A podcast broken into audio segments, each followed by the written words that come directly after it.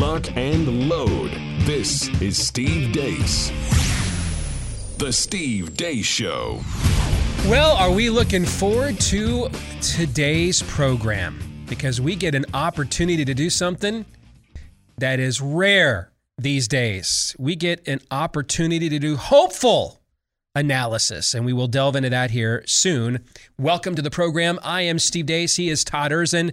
Over there is Aaron McIntyre, and you are you. Let us know what you think about what we think via the stevedeace.com inbox. You can email it, steve at stevedeace.com. That's D E A C E. You can also look for us on Facebook. Follow me on Twitter at Steve Deace Show. And then you can also look for me without any censorship whatsoever on MeWe, Parler, Gab, and Gettr. Just look for Steve Deace there and get clips of the show without any censorship as well. When you go to rumble.com slash Steve Deace Show, again, that is rumble.com slash Steve Deace Show. Of course, it's a Wednesday. Uh, we'll play our game of buy, sell, or hold coming up next hour. Always looking forward to that. But we're going to spend a good deal of time here in this first hour talking about the events that transpired last night. And one of the things that, you know, uh, we, we struggle with these days, particularly if we're guys and you're my age, all the things that stress you out these days that can cause, like, you know, male pattern baldness, receding hairlines. This might be one day where, given what we're about to talk about, you're not struggling with that. You're not stressed out. But then again, understand the spirit of the age will be back tomorrow. In the meantime, make sure you're prepared with our friends over at Keeps. Uh, they've got the generic versions of the FDA approved hair loss treatments you're looking for, so you're going to save money with that. You do everything online, so it's also uh, very convenient. You snap a few easy pics of your hair, answer a few easy questions. A licensed physician will then recommend the right hair loss treatment for you. And then to get you started, we give you half off your very first order. So you get perpetual savings with the generic versions, perpetual convenience with it all being done online, and then extra special savings that very first time to get you started at keeps.com slash grow. That's K-E-P-S for keeps.com slash grow. Where I want to begin though, in lieu of Aaron's montage, if you will indulge me, it is, of course, according to my calendar, Christmas time. Now that we're into November. And Todd, I will not even permit you to bah humbug me today. So put down the vinegar. All right? It's set aside. Thank you. Because, yes, Virginia, there is still some hope out there. All right? Keep hope alive. All right? There is still some hope out there. I want to run down what I think are some of the major bullet points to know about what transpired in Virginia, why, and what it means. Let's start by taking a look here at the big picture. Last night, this confluence of events is cosmic. The city of Atlanta wins the World Series, the, the all time playoff chokers of this era. 14 years in a row, they made the playoffs. They only won one World Series despite the fact like the entire pitching staff is in Cooperstown in the Hall of Fame. Atlanta, with all those injuries, goes on the road, wins the World Series, the city that was told it couldn't host the All Star game because it's in a state that actually thinks you should show ID to vote. Atlanta wins the World Series the same night an immigrant black woman who loves Jesus, and ain't afraid to tell you about it, uh, became the first of her kind statewide office winner in a former Confederate state known as Virginia. Now, folks, that is some cosmic, providential rebuking of the racist pagan wokeism. And that kind of stuff, we don't we don't come up with stuff like that, folks. That stuff comes from on high, okay? So let those with ears to hear, let them hear. That is a resounding voice if you have ears to hear. So that's the big picture of what went on last night. Then there's the mood of the electorate heading into the event. I, I sent this out the other day. It, only the American media would be shocked that an administration and political party that has made themselves an enemy of school parents, uh, police, firefighters, soldiers, nurses, airline travelers and workers, and everybody who buys gas and food. Is that a lot of people? It's a couple. It's a few. Only the American media would be shocked to see such a group polling so poorly because that's pretty much everybody who isn't a communist. However, we are still dealing here with the Republican Party, right? An outfit that knows how to snatch defeat from the jaws of victory, right? We, we are still, still dealing with the Republican Party. Friend of the program, Daniel Horowitz, the weekly prophet of woe and lamentation, last night he went back and got a tweet I sent four years ago, I had forgotten about, after Ed Gillespie lost the Virginia governor's race in 2017 when I had said, How many more times are Virginia Republicans going to run corporatist candidates like Ed Gillespie before finally admitting that is not what voters want? So thank you very much, Daniel Horowitz, for coming off the top rope with that. So now Glenn Youngkin had a choice to make. He could be that kind of milk toasty candidate, or he could read the room. What do I mean by reading the room? Well, last night, folks, Mama Bear Mama Bear showed up. Okay. If you look at what went on last night in Virginia, Mama Bear showed up. Do we have that tweet, Aaron? There it is. Look at these stats. Look at what happened in Virginia from 2020 to 2024. I'm sorry, to 2021, just one year among women. Look at the difference between what Biden and Trump did with those numbers and Youngkin and McAuliffe. That is a 15 point swing in one year, folks. In one year, not even one cycle, in one year, which in my opinion means the biggest loser in Virginia is the Democrat, educrat, industrial complex. Because that, that state election basically became a platform for blowing up the vile anti American racist cultural Marxism that's basically been our curriculum in government schools for how many years now? That race blew that mushroom cloud, that issue. And what you saw is Mama Bear came out and said, Oh, hell no. Oh, and you're going to rape our daughters too? No, not happening. And here's what I think it means moving forward the GOP should feel confident to pursue an aggressive agenda of education reform from funding to structure, everything. Everything should, you should feel everything is on the table now. And to its credit, and I don't say that about the Republican Party a lot, this last legislative cycle, there were numerous states, including our own, putting such aggressive measures up for debate the kinds of things I've tried to get them, people like me have tried to get them to do for years, but they thought were crazy and nuts. Those things ought to all be on the table in your red state right now. Because that's the number one driver of, the, of that massive swing of women voting in Virginia from one year to the next is you threatened their kids. We should give a tip of the cap to our friends over at the Daily Wire. They played a role in this, right? If a tree falls in the forest and no one heard it, did it really fall, right? Well, it is the Daily Wire and Luke Rosiak who who took a crowbar to the Overton window on what was going on in the schools with their reporting on what went on there in Loudoun and now in Fairfax County. They blew that story wide open. They forced that story into the media ecosystem and they deserve to take a victory lap for that. If there was any justice in this world, Luke Rosiak would be winning himself a Pulitzer Prize next year. Because that this is this is arguably the most impactful reporting that will be done in this country in all of the media this year is what Luke Rosiak and the Daily Wire did exposing what was going on in that school district.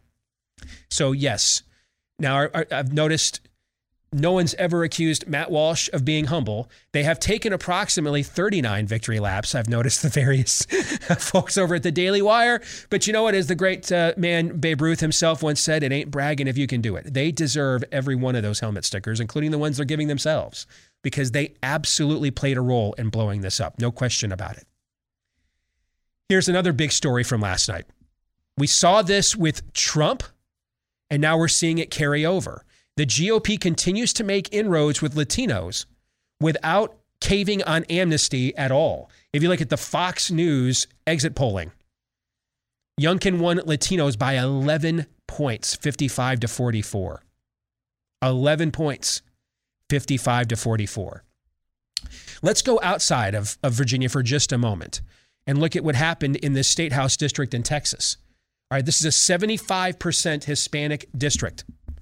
All right. And it flipped from Democrat to Republican last night in South Texas. And then there's the overall story if we go back to Virginia. Virginia has elected its first Hispanic attorney general and its first black lieutenant governor. We'll have more on her later in the show. Okay. But it has also elected its first Hispanic attorney general. So you are continuing to see, again, so many shibboleths are being destroyed here. It wasn't too long ago on shows like this we had to debunk GOP talking points about immigration. You remember doing yeah. some of those shows, right?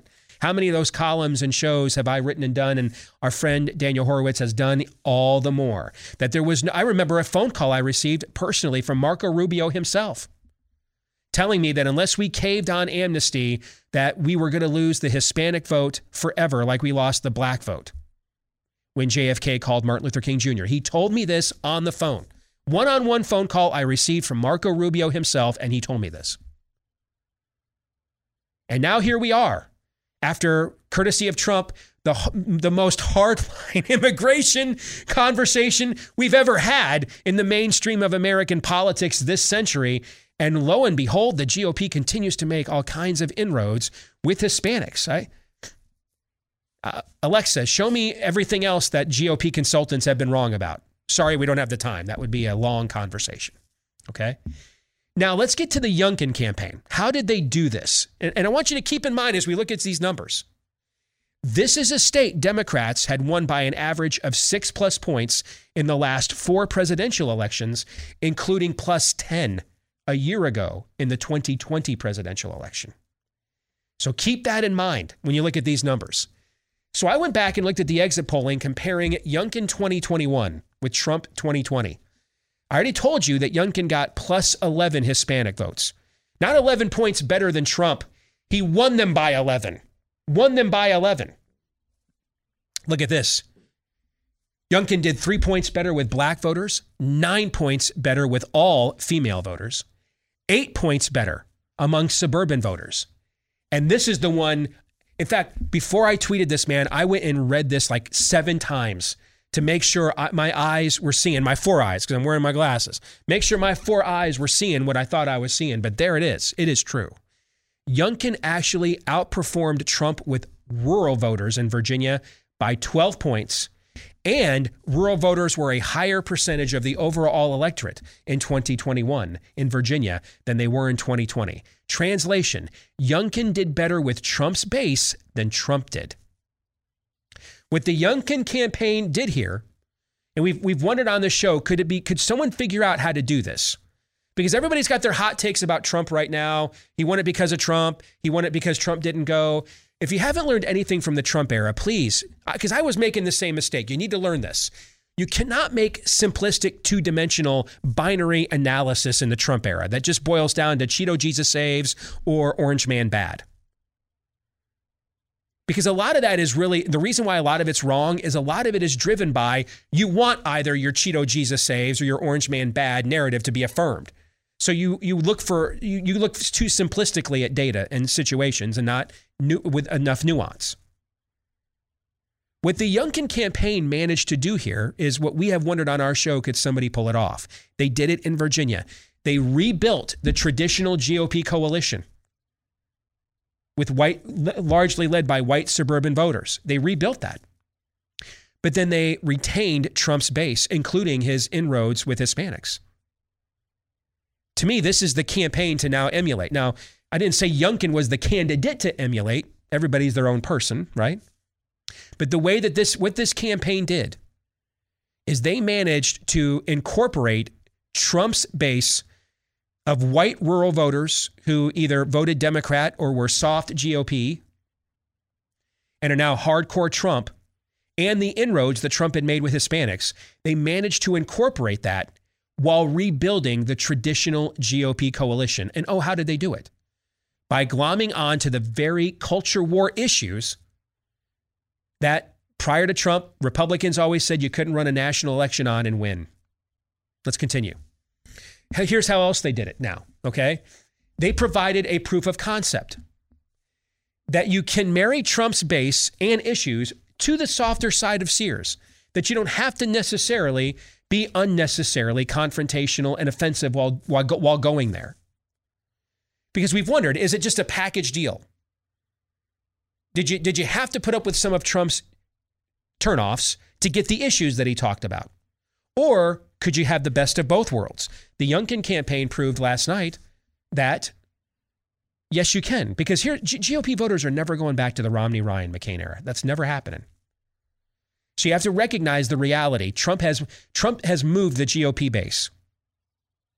Or the GOP base, Trump took advantage of the movement the GOP base already made when no one else wanted to go there, whichever you prefer. That's the GOP base is not moving. It's not going back.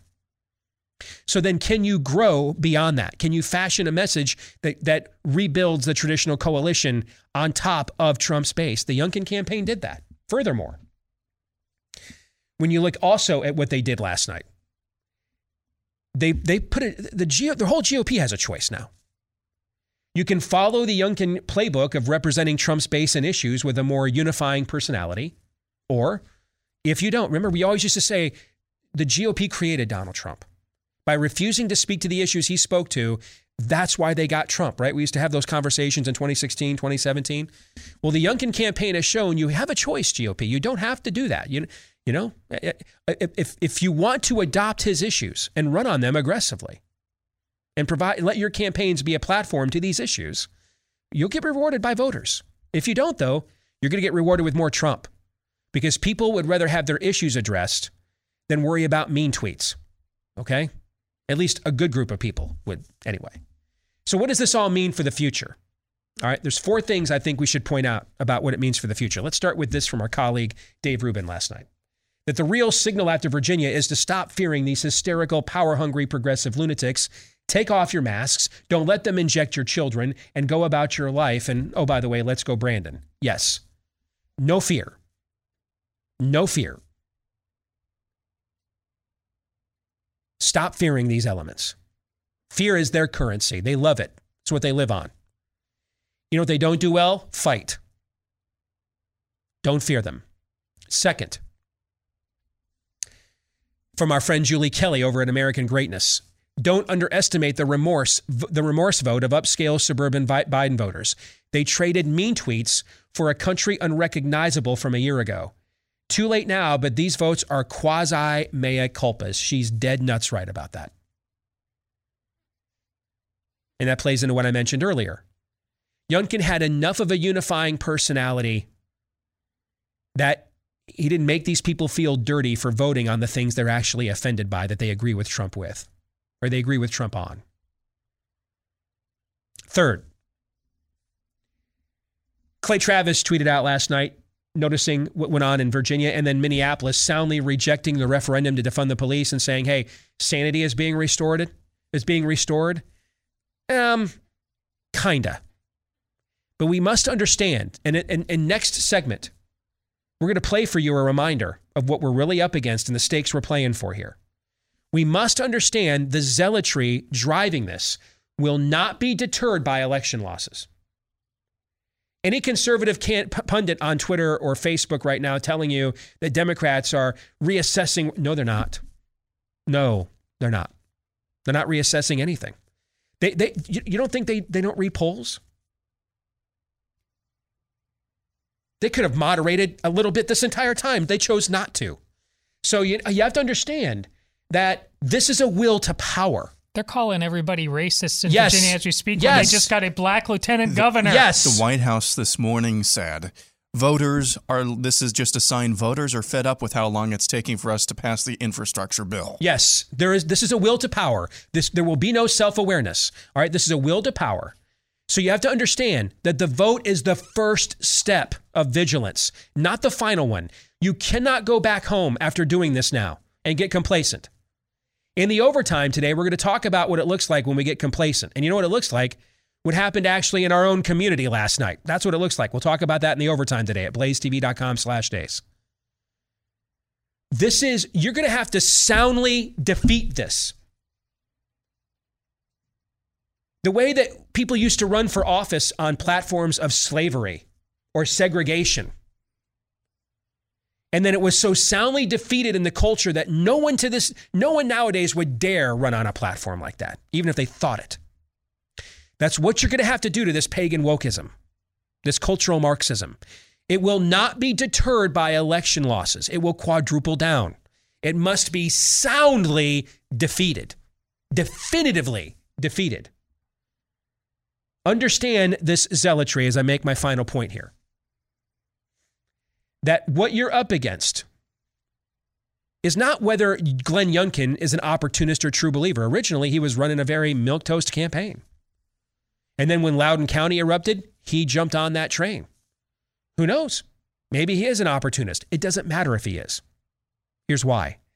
Because the issues propelled Glenn Youngkin to victory last night. Glenn Youngkin did not propel the issues. The issues propelled Youngkin. So, see, folks, it doesn't come down to whether he's a coward, an opportunist, or a true believer. It comes down to us. How serious were we, the voters? How serious were we about these cultural issues? Because if voters are serious, they're going to compel Youngkin and Republicans who have now total control in Virginia, compel them to act accordingly. But if this was I threw a tantrum, I got mad and I voted once, and now I'm going to go back home, listen to my favorite conservative show, and no longer make this a participatory store, sport, but a passive aggressive one, then then then it does rise and fall on the character of Glenn Youngkin. Is that how a constitutional republic is supposed to behave? The first words of the Constitution, of course, are we, the character of the founding fathers and George Washington and John. Is that how it starts? What's it start with? We, the people. It doesn't matter who Glenn Youngkin is, it matters who we are. I've gotten several texts from friends around the country. I just know this guy's going to sell us out. That won't happen unless we are sellouts. Youngkin didn't buy this. Youngkin wasn't a celebrity. Youngkin wasn't even a known political commodity. Youngkin grabbed a surfboard in his campaign and wisely saw a wave forming and said, Hell yeah, hells yeah, let's ride that puppy. Who formed that wave? We, the people, did. The people did. So this does not rise and fall on the integrity and character of those that represent us. It rises and falls on the character and integrity and courage of the represented. Are we serious about this? Now, next segment, I'm going to replay something we put in our overtime the other day. We rarely do replays because it's all on the internet anyway, so it's kind of lazy. But we kind of thought today was a good day to do this. We need to be reminded the stakes here. Parents in Loudoun County, Virginia let their schools go for 20 years and then woke up one day and two of their daughters got raped. We cannot ignore the stakes we're playing for here. Understand the game. This is spiritual and won't be cast out by one election, even one as hope filled as last night. The war is now actually just begun. And you have the enemy's attention. And he's going to test our resolve. Are we serious about this? Do we mean this? Now, here's the good news resist the enemy and he flees from you. In other words, yeah, I am serious about this. Greater is he who is in you than he who is in the world.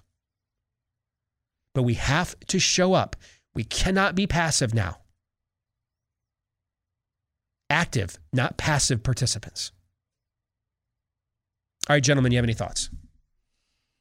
Well, I, I suppose it's fitting that this is in Virginia, the backyard of Washington D.C., because if this is possible there, uh, you know, it, if this was in a, I mean, th- this kind of stuff goes on, and we know, like da- uh, Austin, Texas, you know, in the heart of Texas. But if that kind of recovery had happened there, we'd just like kind of chalk it up to, you know, a state kind of waking up from a short nap. But Steve, what as important as anything he said right there is that this was a 20 year trance that they were in. And they seem to have waken up from it. So we are very much right in the heart of a republic if you can keep it. Uh, tension right there in the backyard of our capital. With the, and that's why the data is so important uh, vis-a-vis his comparisons to just a year ago, presidential politics, all of that.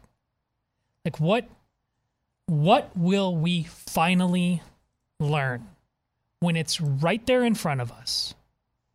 As obvious as any narrative as perhaps we've been given since the time Steve has been do- doing this kind of work. A republic, if you can keep it, go not only go back to what we just learned now as we move forward in the next couple years, but go back to the men who said what a republic is and what you have to do to keep it. That also must be where your energy is. It's not just temporal now wins, again, based on what Youngkin did. Steve couldn't say it more plainly. This has nothing to do with him. It has to do with us and the republic we claim to live in, the America we claim to live in, and why we want to keep it that way. We cannot put it on autopilot in some sort of now th- thing without going back to our forefathers because we're pretty much doing as conservatives what almost everybody else is doing. We're just bumper sticker slogans. We don't truly rever the blood, uh, the the lives, the fortunes, and the sacred honor that were paid to get us to this point. To go forward, we have got to go back. I think the most important part of what we've talked about so far in this segment is the notion that this is not the final step. This is just the first step. How dare you, quite frankly, think just for one second that you shouldn't keep going to your school board meetings, even if you flipped them through three, four, five members out? No, after all we've seen, now is you're just getting started. See, we play the election game on the right. We have for so many years. Just show up, the silent majority shows up, we do our civic duty, and then we go away and we entrust our votes and our elected leaders to do and to act as proxies for us. They will not. Maybe there was a time when the opponents, the political opponents in our country, were such that we could actually trust our elected leaders to do our bidding without our you know supervision all the time. We're not in that we're not in that country. We're not in that culture anymore. You have to keep showing up. The blueprint for winning long term the blueprint for playing the generational game that the left has so deftly played for generations now is what happened in Louisiana a few weeks ago with this phenomenon called dads on duty Several arrests, you heard the story from CBS News, several arrests for fighting in this high school. And so a bunch of dads said, nope, we're just going to, we're, we're not going to leave this up to our elected leaders. We're not going to leave this up to the teachers. We're not going to leave this up to the school board. We're not going to leave this up to the school resource officer. We're doing this ourselves. Mm-hmm.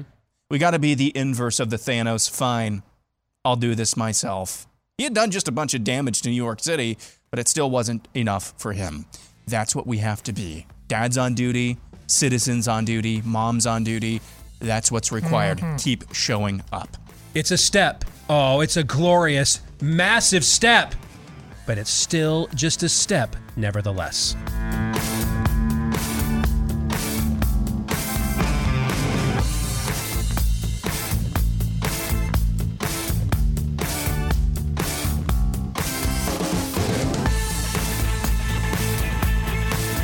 Was talking to a good buddy of mine last night about what was going on in the election.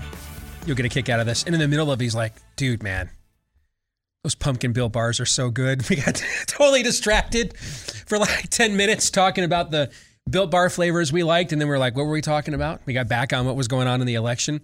I just had another one of them here during the break. I can verify. I mean, those pumpkin puffs from Built Bar are phenomenal. And I, I just got word coconut brownie chunk is coming back. One of, it's a close second to chocolate chip cookie dough for the greatest all-time flavor of Built Bar. So if you want to get you want to get in on the Built Bar thing right now, trust me, you do. Even their everyday flavors like cookies and cream, cherry barcia, they're all delicious, all covered in real chocolate.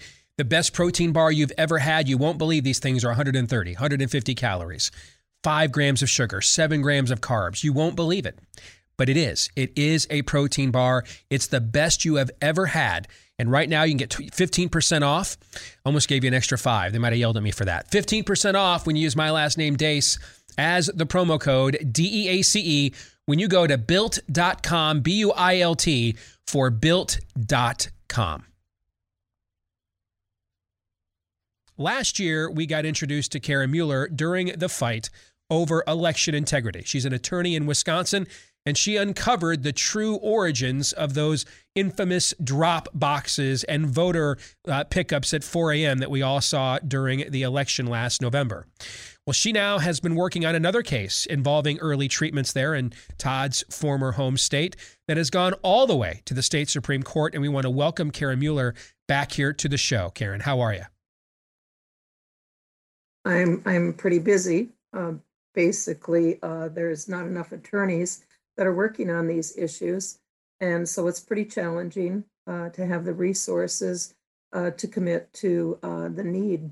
And it's overwhelming whether we're talking about masks in school, whether we are talking about people losing jobs around the state, or now what I've been working on is pretty much life and death um, people who are calling me and their loved ones are in the hospital on ventilators mm-hmm. and uh, they are not allowed to have ivermectin, but they are being given other drugs that um, I believe are uh, not in their best interests. Again, I'm not a medical doctor, but you can read uh, what these drugs are doing to people, and I am just astonished wondering what in the world is going on in our hospitals.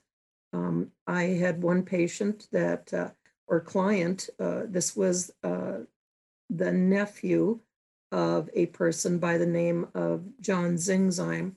And uh, he was over in a Milwaukee hospital and had been in the hospital since about the middle of September and then ended up on a ventilator. But before he went on the ventilator, he had asked his family to try to get ivermectin for uh, him.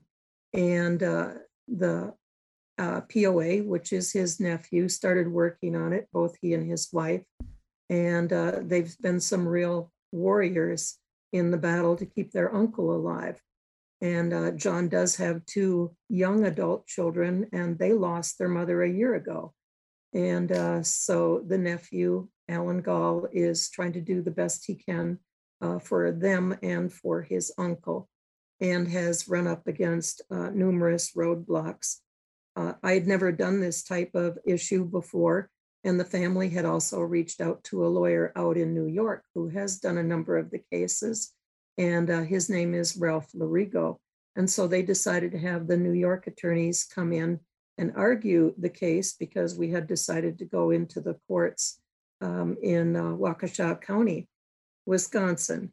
And what happened there was that uh, Ralph had come in and argued the case before the circuit court. And uh, at some point, it looked like we were uh, losing the judge. And um, I decided to step in and argue also that in the spirit of right to try, that we should be able to allow uh, Mr. Zingsheim to try the ivermectin and in addition, we were faced with a hospital that was putting out evidence that, on the one hand, talked about patient safety being a concern with ivermectin. And then in the same evidence sheet, it talked about, but go get your vaccines. Mm-hmm. Um, and what we know, of course, is that, at least according to VAERS, we have at least 17,000 deaths as a direct result of of uh, the iverm or of the vaccines, and we believe that that number is probably grossly understated. So that pretty much brings us up to the court. All right. So you get this case all the way to the state Supreme Court, Karen. How did they rule? Well, first of all, I have to back up and I have to tell you that what happened is we did end up winning, winning at the circuit court. Mm-hmm. And so we won that decision, the right to give um, uh, John Zingsheim the ivermectin as long as we brought in our own doctor and had him uh, credentialed and waived liability um, or made sure that you know there was no liability for the hospital if we did that. And what happened is is that before we could get the doctor in there, uh, the Court of Appeals took the case. And uh, what they did is not only did they take the case on the larger issue, but uh, which was regarding um, oversight of the judiciary into these questions at all as to whether they had the power, the authority to do that. Uh, what happened was that when the appellate court took the case, they stayed the order of the circuit judge, which immediately cut off any chance of uh, John being able to get the hopefully life saving ivermectin. Karen, was it the And so- hospital? uh, pardon me, Karen. Was it the hospital Mhm. or or the the other party that appealed this after you won? Uh, Actually, the part, um, it was the hospital and they actually appealed it before the circuit court. Okay, so I want I want to I want to clarify this. hmm So you win the case. You're Yep. not going to make them actually administer the treatment. You're going Yep. to waive all liability for the treatment. They are not on the hook for absolutely anything here whatsoever. And the hospital still wanted to deny this. What is the Absolutely. benign, humane reason why? Yeah, that would be my no- answer too. There isn't one. Yeah. There, there isn't one. No, this There- is this there is real no evil, is what this is. Yeah. Well, what it is, is it's political and it's financial, in my opinion. Um, before um, we got, anyway, what happened was, is that um, once that decision was made, I thought, well, we're not going to win at the appellate level when they stay the decision to administer uh, the medication right there. And they did it on their own motion. This wasn't even the hospital making a motion here. So this was the appellate court doing that. And so at that point, I decided, well, I, I counseled the family and I said, why don't we take this up to the Supreme Court? Because we have nowhere else to go and we're not going to win here. And they agreed. And so I petitioned for a bypass to the Supreme Court of Wisconsin. And uh, so on October 21st, uh, they considered that and they came out with their initial uh, decision. Um, and what they did is they required uh, both parties to submit a status report regarding our um, where we were at in terms of negotiations. Well, to me, that didn't make a whole lot of sense. We did it because we had nothing to give except this man's life Right. and that's what we were seeking. So, um, but we went ahead and we issued our status appoint, our, our report, which was basically each uh, party's positions. And uh, that was on the 21st of October. Um, the uh, court at that point had the opportunity to overturn the appellate court stay, and they were silent on that issue. And what happened is, is that the majority, it was a 4-3 decision. Uh, we have seven members of our court. Uh, so they issued that decision. And following that, one of the uh, minority, uh, a justice by the name of Rebecca Bradley, she issued what I would consider a scathing dissent, and it was joined by the other two conservative, more conservative justices. And uh, so that was very compelling. And then what happened again on uh, the following day, or I should say on the 25th of October, which was uh, the following Monday. So we waited the whole weekend, wondering if John was going to be alive still. And at the end of the day, the Supreme Court uh, basically remanded the decision back to the appellate court uh, or remanded the case back there. And they were silent one more time on what was uh, uh, could only be described as a life dis, um, a life uh, and death decision. And uh, so uh, one more time, Justice Bradley came out with another scathing decision. Um, and she actually uh, went after not only the appellate court justices for what she called uh, was an unlawful decision, since there was no motion to go ahead and stay that circuit court order, but she also went after her uh, fellow justices the four of them that had failed to intervene on behalf of John Zingsheim and his, life. And uh, arguing basically that they could uh, go through the broader issue at their leisure, but there wasn't time for him. Uh, by the way, John is still clinging to life. So that's where we're at today. When we filed this case, uh, we expected that he could be gone at any time. And so he has hung on a lot longer than we expected him to. And that's a real blessing. A lot of people are praying. Um, I have to also say, in uh, the middle of this case, uh, my name was given to another party, very similar. And I got that case on a Monday, and on Friday, sadly, uh, that uh, man was gone and it, very similar circumstances, three weeks on the ventilator, not being given ivermectin. This was in another hospital system in Milwaukee. So these are two major hospital systems. And what I can only say are boardroom decisions. In fact, I know that for a fact.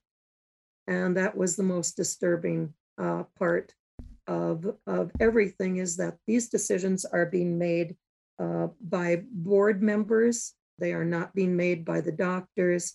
In fact, in the second client's case, a doctor told the wife, who is also the POA, we'll lose our jobs if we give ivermectin.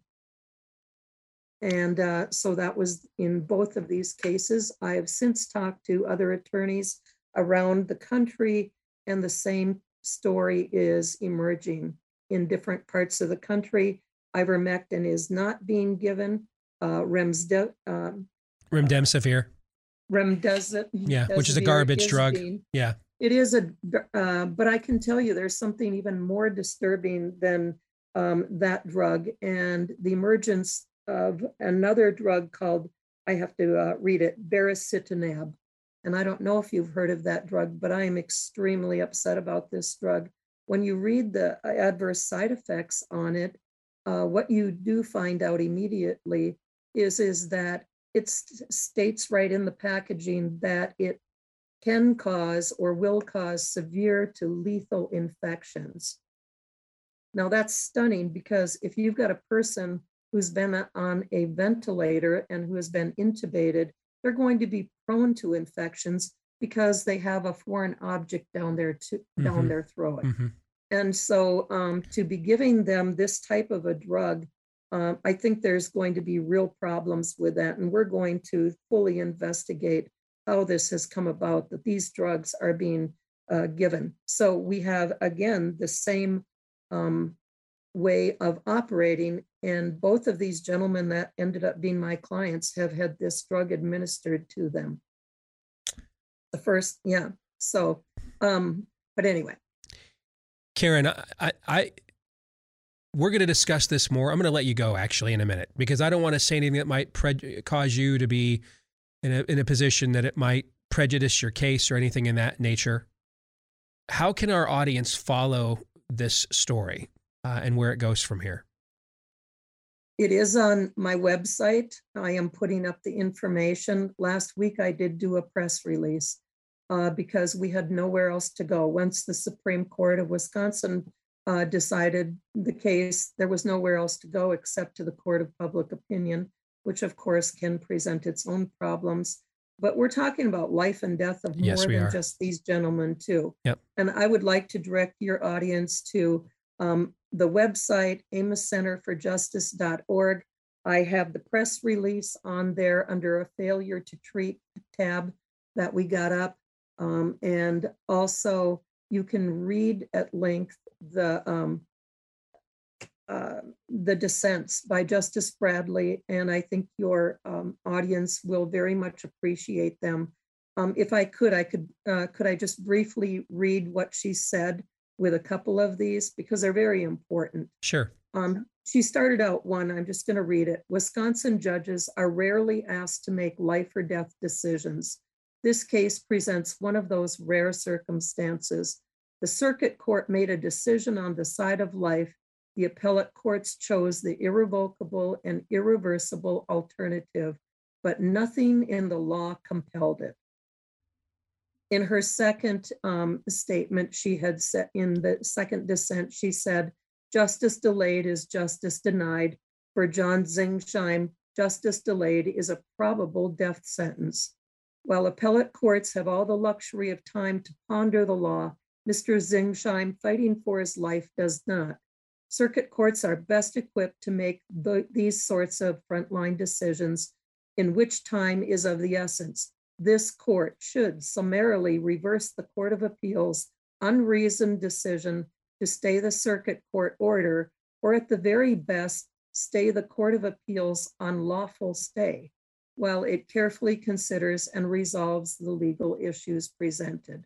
And those are just a couple of statements. She made others in these two dissents. So that interview came from our overtime earlier this week. We rarely do replays on the show just because everything's archived online and it's frankly lazy.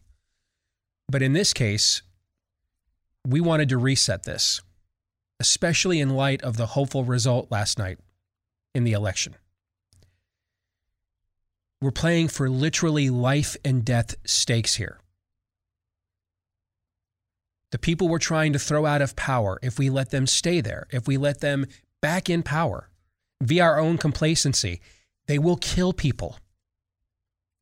They will kill people.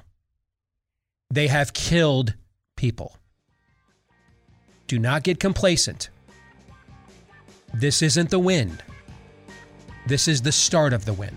It's just a step. It's a big, glorious step, but it's just one step.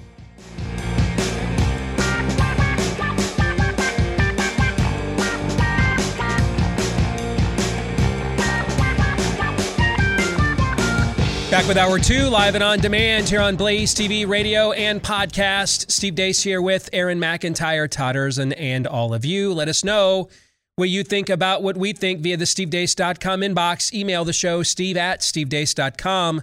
That's D E A C E. Like us on Facebook. Follow us on Twitter at Steve Deace Show.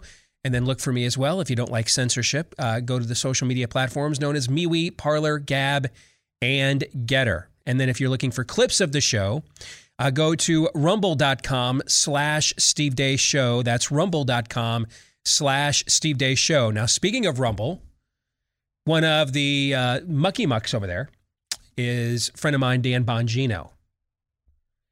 And we're into week three now of Dan uh, going to war with Cumulus Radio against their evil vaccine mandates, trying to do the evil bidding of Joe Biden to forcibly inject people. And Dan is, is literally risking millions of dollars. Like this radio deal, if it goes south because they won't give in on this, Dan could lose, I think, more money than I've made in my entire career combined in like 20 years. So, a lot of people in our business that you and I have made superstars, because remember, before I got on this side of the microphone, I was a buyer and reader and listener and watcher just like you. A lot of people that we have made superstars keep telling you they're fighting for you. Dan is actually doing it at the risk of the loss of millions of dollars. Again, for a guy that a few years ago was trying to figure out what his future was doing Facebook Lives from a room in his house. And now he's one of the biggest stars in conservative media. But he's not playing it safe. He put it on the line. He's even vaccinated as a cancer survivor, but he understands the higher principle at stake here. So he's risking millions of dollars, pretty lucrative radio show, trying to make a point for you and I. Put his money where his mouth is, literally. If you know anything about Dan, if you know how to follow him on social media, do me a couple of favors today. Number one, reach out and let him know you've got his back and appreciate what he's doing. But then, number two, go find your other fellow conservative media superstar and ask them if they've got Dan's back too, because they should. We are out of time as a people. We don't have any more time left to um, guard our legacies and our nest eggs. Uh, let me eke out one more New York Times bestseller. Too late! Time is up. Guys dressed as girls are raping girls in the school lockers. Okay, we're out of time here. Thank you. You made enough money, you have enough affiliates, you got enough clicks. Could you maybe repay the people that provided those for you? Hell, we're not even asking you to risk your own livelihood. Could you at least give Dan an attaboy for risking his? Is that too much to ask? No. No, it's not. You could at least give him an attaboy for risking his if you don't want to risk yours. So do me that favor today. Number one, if you know how to get a hold of Dan on social media or anywhere else, let him know you've got his back. And then number two, go to your favorite, your other favorite conservative media superstars and ask them, hey, you got Dan Bongino's back? Because you should, because he's got ours. If you're a podcast listener to the program, please also leave us a five star review. Hit subscribe or follow if you haven't done those things. They, they help us to grow the show. And so many of you have and have played a huge role in the growth of our show. And we greatly appreciate each and every one of you. So thank you. So I did a conference call with a new client the other day called Marpipe. And I don't know what the name means, okay?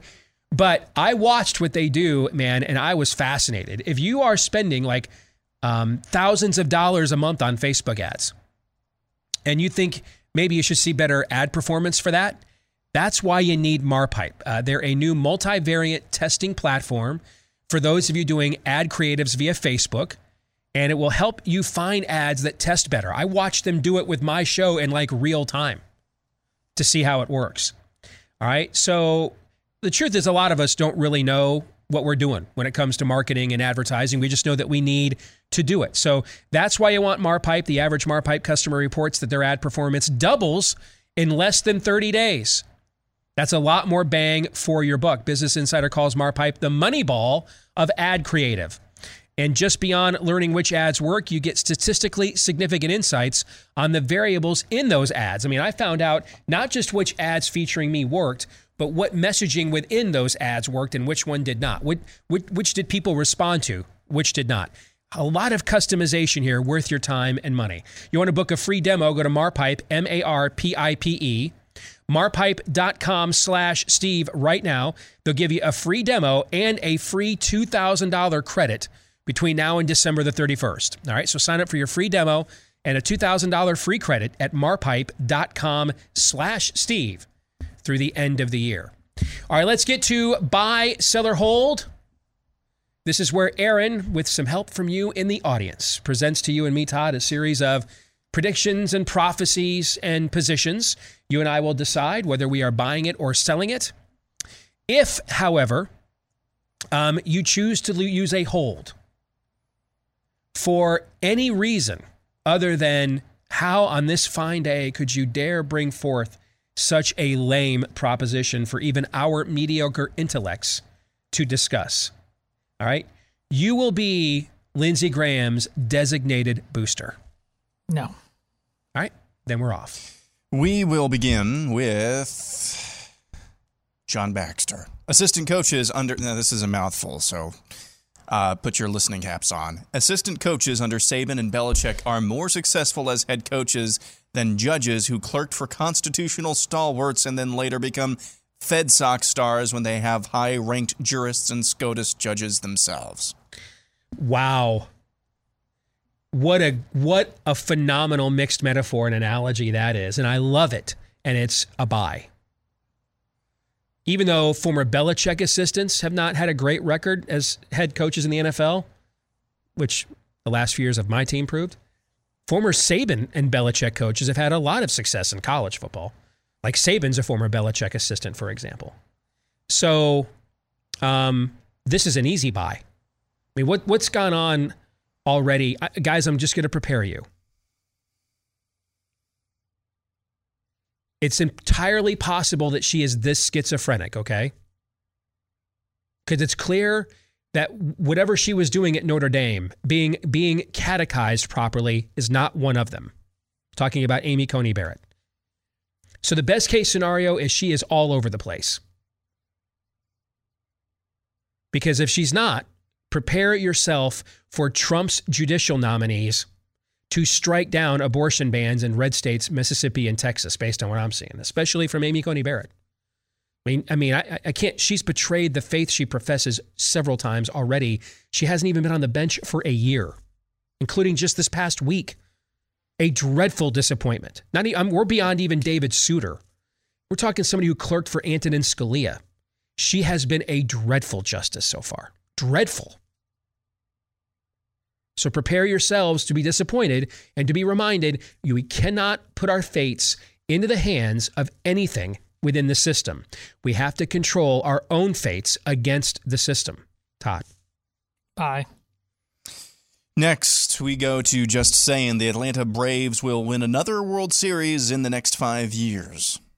So, I, I'm going to sell just because Major League Baseball's postseason is so dang random, as Atlanta Braves fans know, for making it 14 years in a row and winning one World Series. Okay, I mean my Tigers darn near made it like seven, eight years in a row and didn't win any of the World Series. It's just so random. I don't think it's a terrible prediction though when you consider this is such a young team. Its best player is out. Some of its best pitchers are out. It's not like they they don't have a long-term foundation here, right? It's just it's just so random in the MLB postseason, man. I mean, the what did the Dodgers make it what 5 6 years in a row before they finally won one of mm-hmm. these things, right? It's just so random. So the odds would say to sell, but I don't think it's a crazy thought. I have the exact same sentiment as you do. Okay?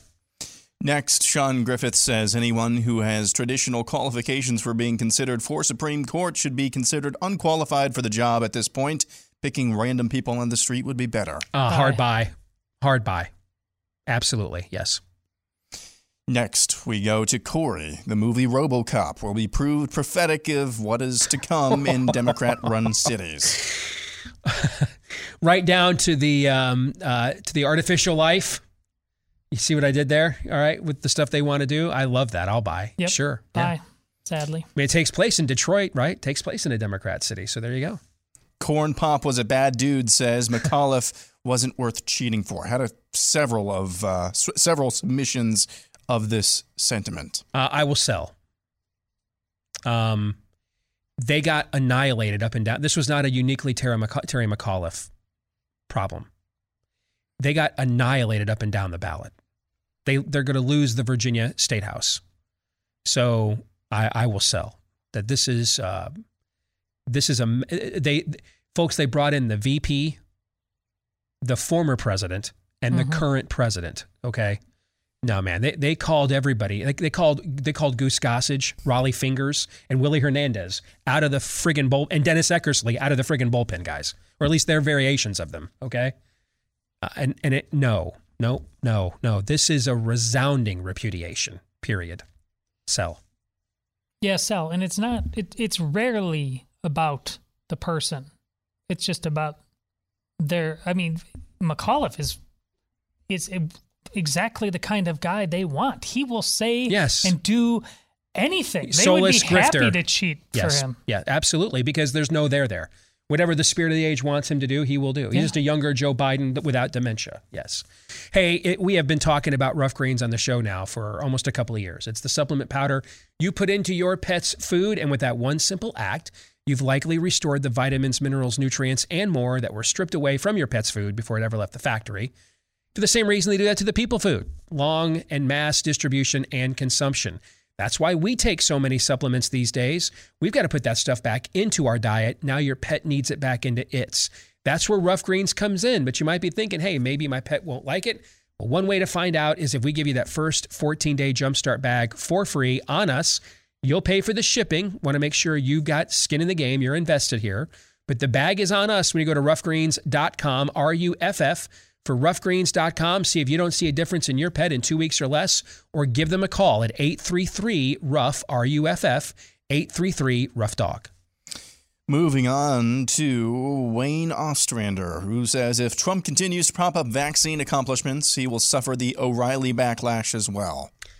So I had a a long conversation last night via text with a with one of my best buddies in politics who is deeply embedded in Trump world. And he actually thinks last night's results lower the odds Trump will actually run in 2024. And I was very surprised at this take.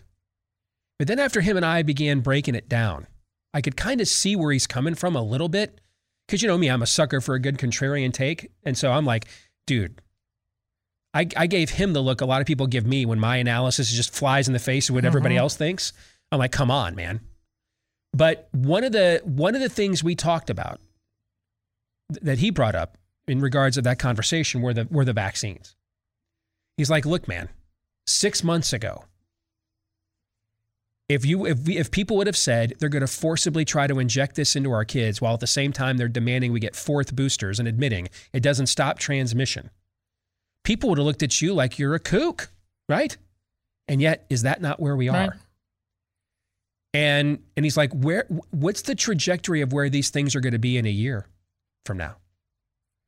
And I said, you know, I, I will tell you this: other than stealing the election from Trump last year, the vaccines and the politics around them are the most unpopular thing I've ever seen in my audience. More unpopular than TARP, more unpopular than bailouts, more unpopular than Obamacare. I mean, people view it as like on a spiritual level, just viscerally wicked what's trying to be done and justified around these things. And I don't think the position of if you want the vaccine, great, it's saving a lot of lives, but it shouldn't be forced on people. Dude, that that was okay like 3 months ago. I don't think people want to hear that poop right now. They're going to want to hear that a year or two from now. You know what I'm saying? hmm I mean, the patience is wearing thin on this. The politics of it is wearing thin on this. Now let's imagine that Trump's justices vote against pro life bills from two red states. This is what I brought up months ago. I mean, these are his two major accomplishments as president, and, and then and then they had a fantastic record in foreign policy. Okay, if you take away the meetings and, and all the tweets about Kim Jong Il, which for me, admittedly, is difficult to do. Okay, you take all or Kim Jong Un, I should say, take away the North Korea stuff. The rest of their foreign policy stuff is is they nailed they they a plussed it, man. So you could still go back to that legacy, but on the domestic front, his two biggest accomplishments in his mind would be what? Those Supreme Court justices and the vaccines. Well, the, the, the, the worm is already turned within our side on the vaccines. And now we'll wait and see what these three Supreme Court justices do on these life issues in both Texas and Mississippi. I will tell you the behavior of Amy Coney Barrett at the Texas hearing earlier this week should not inspire confidence. Okay. Now, maybe you know, maybe it's a it's a shuck and jive. I seem to remember some of the questions that that the justices were asking of the Obamacare attorneys back in the day made it look like that thing was doomed, right? I remember Jeffrey Toobin came right out on CNN, their chief legal analyst. Yeah. Well, I should clarify when I say it came right out. Okay, uh, uh, he appeared on air dressed. Okay. And said right afterwards that Obamacare was dead. Remember, he made Yes. that prediction just based on the questions that were asked, and then they turned around and they affirmed it. Okay. So, I mean, it could be a shuck and jive. You can't always go by the questions they ask. Let's just say you wanted, though, at the very least, you wanted Amy Coney Barrett to ask different and better questions than she asked last week or the other day. So, what happens then if the vaccine program becomes a complete and total failure slash massive source of division in the culture, which it's clearly trending that way, and his justices vote against those pro life issues? And then let's say that there's a bunch of other people that realized, you know, I may not have Trump's personality, but he was right on those issues. Like people are trying to make it look like, you know, Trump uh, had nothing to do with what happened in Virginia. Guys, the first time most of us heard about critical race theory is when Trump used the platform of the White House to talk about it. Fair? hmm Okay. So that's not true. But what happens? See, we've had this kind of false dichotomy where either I'm 100% want to be like Trump, M. Trump, Trump Jr., or I'm Mitch McConnell, right? I, I will just tell you, I've known a lot of political candidates. I've recruited few, a few of them. There's a vast chasm between I'm as Trump as Trump gets and I'm Mitch McConnell. There's actually a lot of guys, like I just saw right before we went on the air, Roger Marshall, new senator from Kansas, who has fair, very red state, has, has largely been indistinguishable as a senator, has done nothing so far. Now, the day after the Virginia race, dude is like, I'm an MD. I'm going to war on these vaccine mandates. They've got to stop. I'm coming right after Biden. This have to end. I'm an MD. These have to stop. He could have done that like three days ago, right? Mm-hmm. Were, the, were, were the vaccine mandates popular with his base last week? No. The week before that? No. Week before that? No. Week before that? See what I'm getting at? Yes. Why is he coming out and doing something about it now? Because there's a lot of guys that actually do run and are fairly conservative, but they don't have the personal stamina and strength to stand up against a zeitgeist like Trump and his healthy ego provides for him, where he feeds off of it, he gets off of it, he loves it. He looks that's that's some of his and I get this. I have a similar personality to some degree where your downfall is you love it so much you start picking fights you don't have to just because you get off on the energy of the exchange, right? Okay? I, there's another layer of guy now that's like, like Glenn Youngkin looks like the you know the guy that you know the youth minister at our church man. He looks like the head deacon. And he's out there talking about stop raping our girls in the locker rooms. And there's a lot of republicans that aren't mitch mcconnell and they're not bombastic but they just don't think there was a way to actually get ahead and win on our issues. And now they've got a proof of concept in a state that's a hell of a lot more blue than Kansas that it works. What if you look at next year and all of a sudden they're all like running on issues like this? Because there's a lot of what we would call soft Republicans who don't want their daughters raped by guys in the women in the women's bathroom at school too. Fair? Fair. That don't want their sons taught they're racist just because they were born white. They don't like that crap either. They just thought there was no way to win on it. it. It's too divisive. I just want to get reelected. Let's talk about jobs and technocratic. All of a sudden, now there's a proof of concept that this is what voters want. What if we're sitting here in a year, next November, after the 22, 2022 midterms, and we watched all kinds of Republicans say, screw what Mitch McConnell's consultants did. I'm going to follow what Youngkin's team and Jeff Rowan and Chris Wilson from the Cruz campaign. That's who ran Glenn Youngkin's campaign, right? By the way, the Cruz campaign people did. Let, let, let me, I'm going to emulate what they did. I'm going to be nicer, kinder, but I'm going to run, I'm going to incorporate those hard headed issues that I'm pissed off about too, because now I know I can win on them, but I don't have to be a douchebag while doing so. That could change a lot of people's calculus where they're like, hey, really appreciate what Donald Trump did, but we don't like have to go back to that now because we got guys that will carry that banner. Dude, Marco Rubio seven years ago called me on the phone to lobby me for amnesty. He's about to give a speech saying the GOP needs to divorce itself from big business. In some respects, Trump's candidacy in 2024 may be a victim of his own success, is what I'm trying to say. He may have won so many of these arguments so resoundingly that everybody else is like, yeah, you're right. I guess we can do this. And we don't have to say that one Mexican judge and she's bleeding out of her hoo ha now. You know what I'm saying? We don't have to do that stuff. We can win and not, you know, incorporate the automatic backlash. Those are things that I think are in play now that I would not have said are in play 48 hours ago. Just things to watch.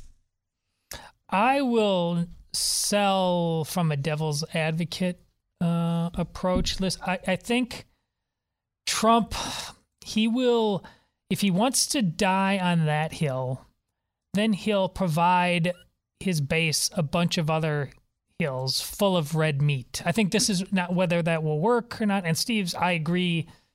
I can get on board what Steve's saying, but I think we can all also see that Trump will just remain meandering Trump on that issue, but give the base so many other issues of which they will froth over and be convinced that this is ultimately life or death and I have to vote for Trump. And so I can see it also going down that road. Now, hey, I, I actually agree with you. I still think in the end, ego drives Trump more than anything else. And if he's healthy, the idea that he's just going to he's going to respectfully demur and say, I did my job, time for the next generation to pick up the. He's 80 years old and a billionaire. What the hell else he has to do with his life? Okay. The idea that his ego is just going to suddenly say, play, play taps, I've done my tour of duty, time for the next. No, he's not going to do that if he's healthy. I don't buy that. But this buddy of mine who's deeply embedded in Trump world made enough of a case that I would say this. If I could get, if somebody was taking odds on the prediction market that Trump isn't going to run, could they be pretty positive plus odds, right, Aaron? Yeah. You think? Like plus 500, plus 600, plus 700? Oh, sure. I'd put 100 bucks on that right now. That I think it's I think it's gone from a 1% chance that he wouldn't run based on what my buddy laid out to me. I still don't think it's high, 10, 15 at the most, okay?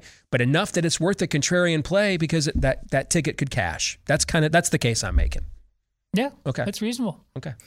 Next up, Sherlock Sproul says more red pills will be ingested in the coming 12 months than the previous 12 months. I will buy. I, I will buy. I, I think you, there will be more Bill Maher's. There will be more Andrew Sullivans. How there's going to be more Dave Rubins. I, I will buy. Absolutely on that. That's will I. Yep. Next, some call me Tim says Biden's suits from here forward will be brown. the double entendre there. Intentional or otherwise. That is beautiful, man. Gosh, we do. I love the fact that we, that part of us never ever leaves the seventh grade. Yes, Buy. I'm a, I'm a hard buy. Yes.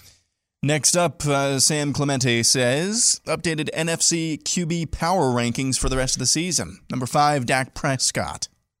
Okay, I'll buy. At five? Yeah, he's earned Yeah. it. Number four, Kyler Murray. I'd actually put Prescott ahead of Murray, but I'm okay with Murray being there. I Yeah, guess. Buy. Number three, Tom Brady. Uh, I mean, he has to be number one, guys. He's having an he's having the best year of his career. So he, he I, I I know a lot about Tom Brady and Matt Stafford. Okay, I've watched these two guys play a lot. Don't ever rank Matt Stafford ahead of Tom Brady. So I have to sell on that. Number two, Aaron Rodgers. Buy. I'll. Yeah, And number one, Matthew Stafford. I'm fine. Stafford should be on the list. I'm even fine with if you put him at third, but he's not ahead of Tom Brady.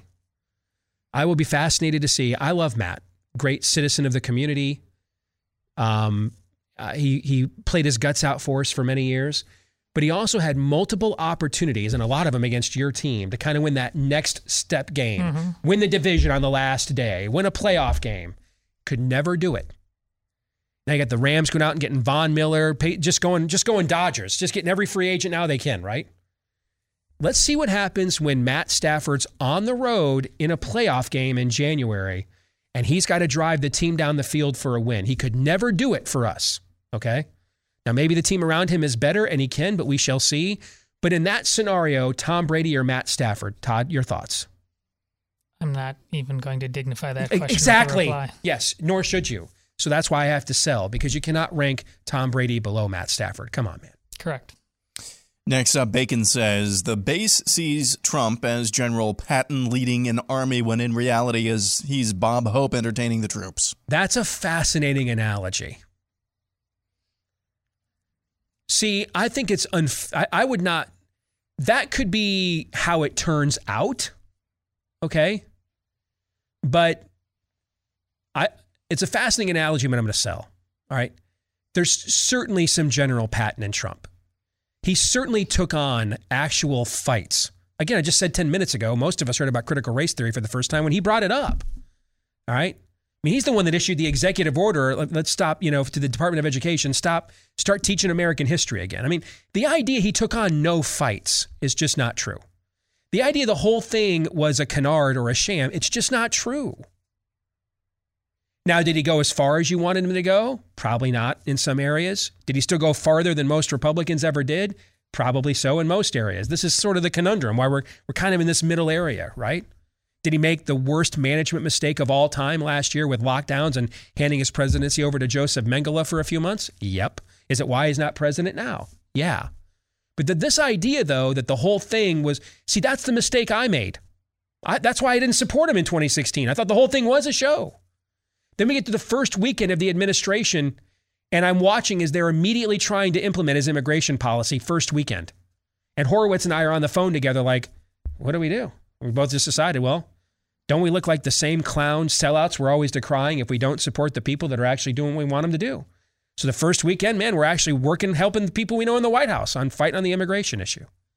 The idea didn't do, didn't do anything is not true. But if given the trajectory of the vaccine program and if his Supreme Court justices vote against Texas and Mississippi, it could turn out like that. But as fascinating as that analogy is, I think it's too harsh. I got to sell. I will buy because I think you're looking at it without the proper context. It's it's not just Trump Patton or Trump Bob Hope. It's who Trump is vis-a-vis the audience that they're talking about. Are they the troops uh, actually fighting, or are they the troops on R and R listening to Bob Hope? I think that, and I think the troops far too much oh, you mean that they are the show and that and they turned him into a Bob Hope by yes. not demanding anything more than that. Yes. That is a good turn of phrase that I I could buy that to some degree. Yeah, because we learned in the Trump presidency when we pressured him, we got our way, right? Right. It's just we would often cover yeah. for him and not do that. Correct. All right. Hey, if you are struggling with chronic pain in the body, and this is pain that comes from too much inflammation in the body, this is something I've dealt with, which is why I'm so glad a couple of years ago, I found out about Omega XL. It's part of my daily regimen backed by 30 plus years of clinical research. It's the all natural anti inflammatory that will attack the inflammation causing your chronic pain. This is the pain that just won't go away in places like your knees, your back, your shoulders, etc. If you want to try it today, buy one bottle and get the second one for free. All right, buy one bottle, get a second one for free when you visit omegaxl.com slash Steve. That's omegaxl.com slash Steve, or give them a call at 800 844 4888. That's 800 844 4888 or omegaxl.com slash Steve. Now, earlier I said we were going to have more on this new lieutenant governor for the state of Virginia.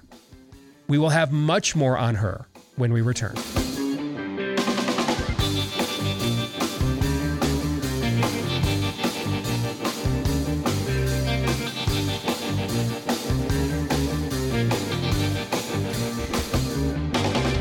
one of the other great products I got introduced to last year that I became a personal fan of. So I was even buying it when I didn't have to, when they were willing to give me uh, product for free. I just didn't want to wait. So I'd go out and buy it. And I did it several times. Tommy John underwear. All right. And, and find out why they don't have customers at Tommy John. They have fanatics, the most comfortable, best fitting underwear you've ever had. Uh, their cool cotton fabric also helps you to avoid getting swampy down there as well. Um, they've got great stuff for the ladies too. Now, uh, because I'm not Lindsey Graham, I can't necessarily verify how well those things fit. Uh, but uh, I can tell you that the male underwear that Lindsey probably doesn't wear uh, actually fits very, very well. In fact, and you didn't ask, but I'll tell you anyway. Yes, Truth in Advertising, I'm actually wearing Tommy John underwear right now. Now, because my name's not Jeffrey Toobin, I will not verify that for you in real time. You'll just have to take my word for it. Todd, are you willing to take my word for it? Oh, I demand to take your word for it. I demand. All right, so if you want, that's beautiful. All right, so if you want to try Tommy John underwear, get 20% off your first order right now. They've got all kinds of loungewear, t shirts, other things too, if you want to check those things out. 20% off when you go to TommyJohn.com slash Steve. That's TommyJohn.com slash Steve and get 20% off your first order right now at TommyJohn.com slash Steve. So this showed up in my Twitter feed first thing this morning, and I have to tell you that I am beyond jaded going on now, working a second decade in politics full time. I thought I was beyond being moved. Maybe it's just because it was first thing in the morning and my guard was down. Okay. But I watched this entire seven minute speech last night that the new lieutenant governor for the Commonwealth of Virginia gave. If you don't know anything about this woman, and I didn't until like 48 hours ago, if you don't know anything at all about this woman, I don't want to tell you anything. I just want to let you watch this video and let her speak for herself.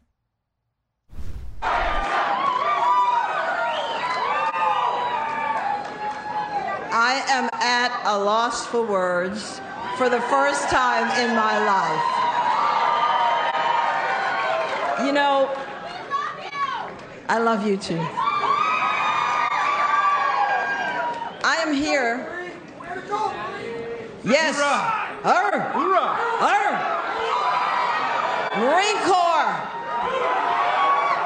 motivated, dedicated. So I'm, I'm here because of you.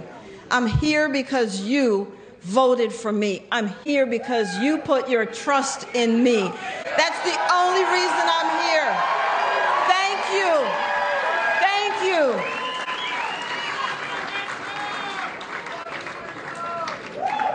Got my speech.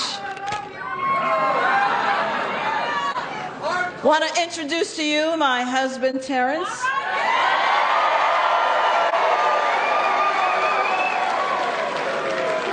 Another Marine. My daughter, Katja, and, and my other daughter, Janelle.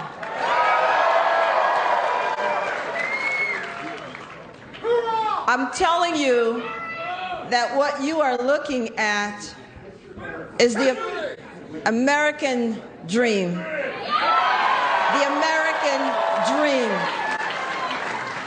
When my father came to this country, August 11th of 1963, he came at the height of the civil rights movement from Jamaica.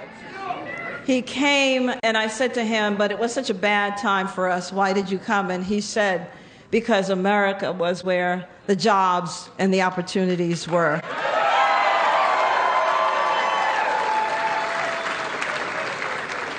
And he only came with a dollar seventy-five. One dollar and seventy-five cents. Took any job he could find and he put himself through school and started his American dream. And then, yes, and now he's comfortably retired. And then he came and got me when I was six years old. And when I stepped on that Pan Am Boeing 737 and landed at JFK, I landed in a new world.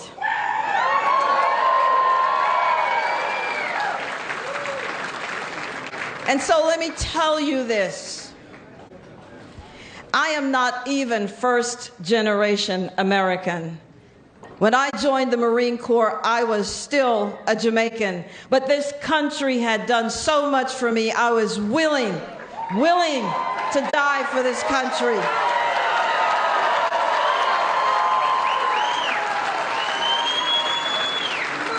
USA! USA USA USA USA USA USA USA USA And, and so I say to you, victory indeed. But I, I say to you, there are some who want to divide us, and we must not let that happen. They would like us to believe we are back in 1963 when my father came. We can live where we want, we can eat where we want, we own the water fountains. We have had a black president elected not once but twice, and here I am, living proof.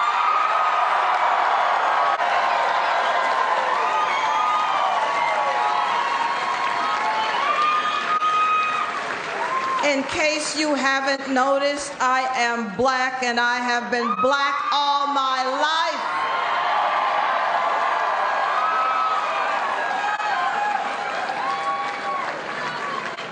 But that's not what this is about.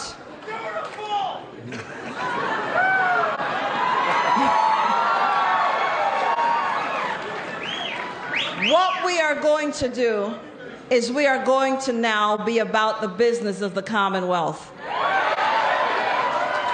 We have things to tend to.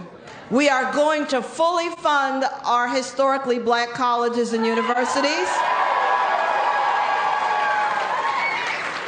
You're going to hear from your governor elect, Glenn Youngkin, and he's got a day one plan that I'm already tired about. Don't know how we're going to make it to day two. But he's going to make sure we keep more of our money in our pockets because he's going to get rid of all kinds of taxes. We're going to have safer neighborhoods, safer communities, and our children are going to get a good education.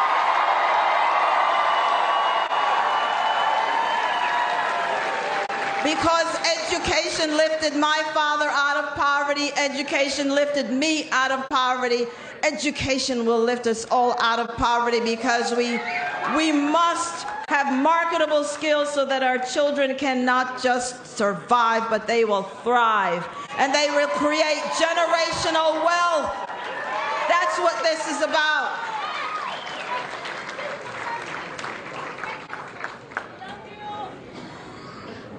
I'm going to finish up. We love you too.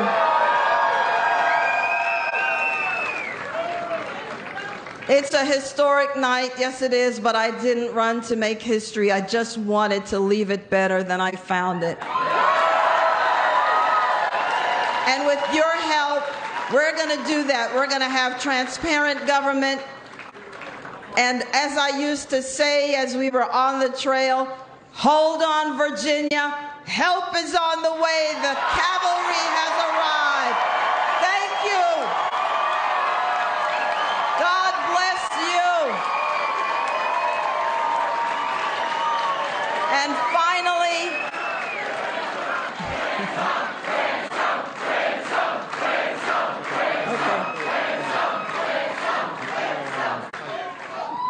Want to thank my staff because I couldn't have done it without them. We were a ragtag bunch of people. We ran an impossible, improbable campaign against God was exactly with us. Otherwise, we would never have made it. And so I want to finish up by thanking you, Jesus. How sweet it is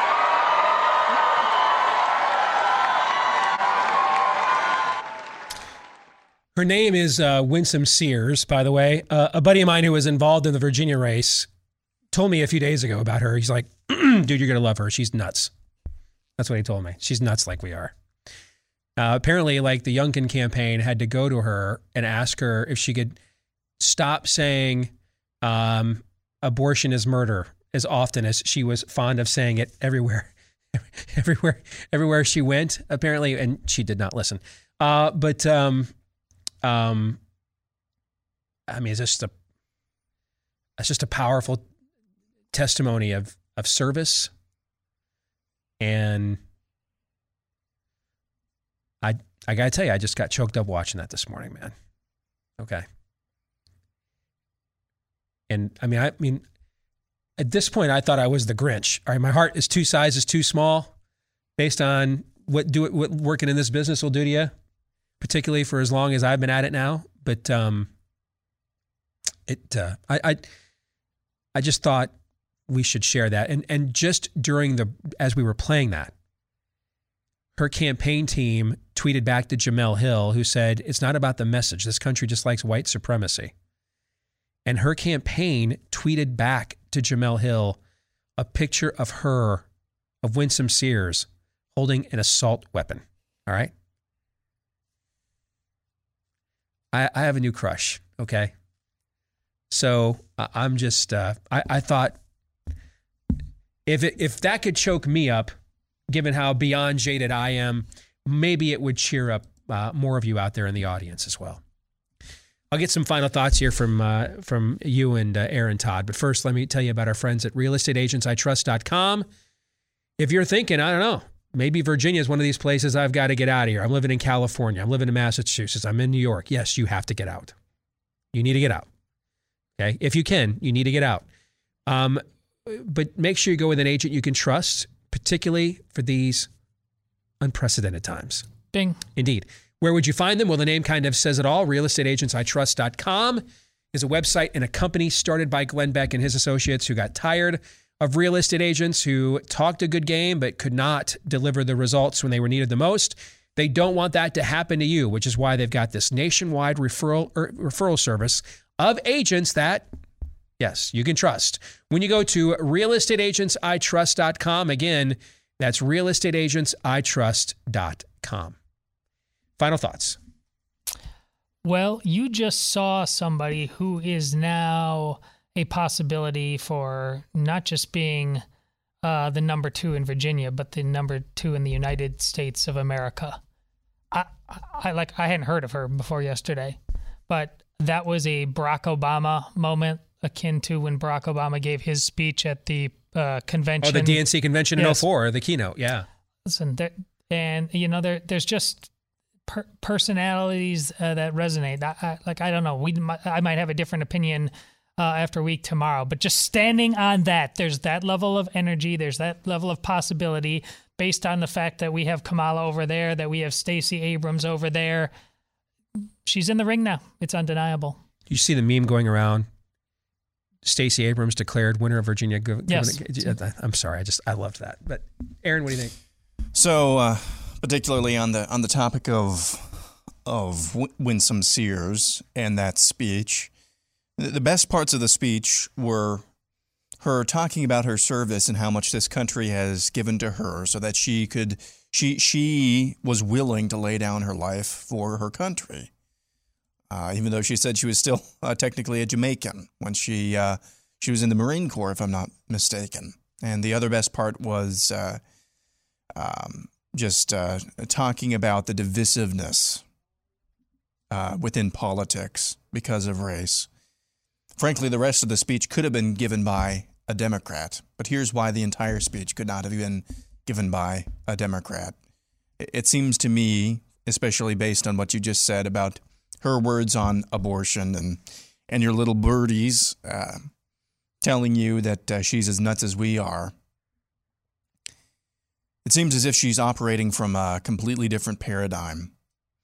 A paradigm that says, with regards to her service and her recognition of, of what this country has done for her and, and her family and her future and possibilities, a paradigm of sacrifice that is completely antithetical to the progressive communist spirit of the, the spirit of the age worldview that has infested the state of Virginia's state house now for going on 12 years up until last night.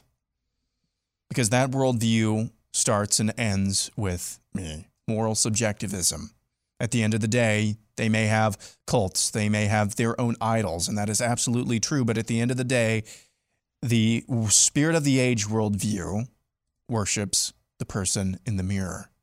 The spirit of the age is ye be like God. And that was a speech. That's the reason why I think the best part of the speech was coming to America. Still technically not uh, an American citizen, if I understood that correct. Maybe she, that was just a play on words, but recognizing the future that this country gave her and being willing to sacrifice herself for that.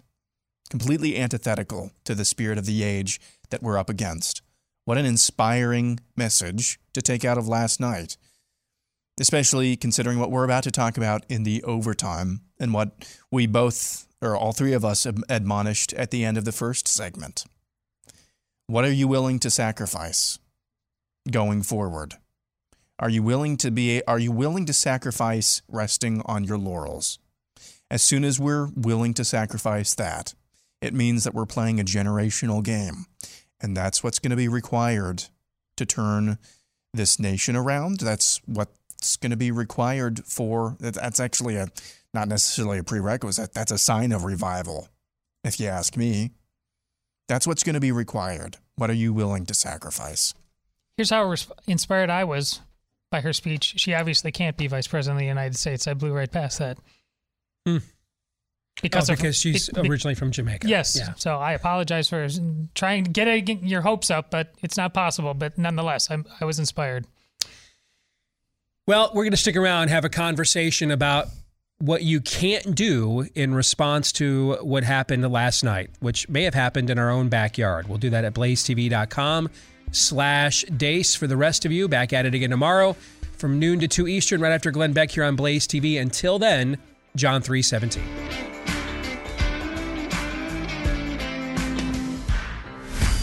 This is Steve Deace. on the Blaze Radio Network.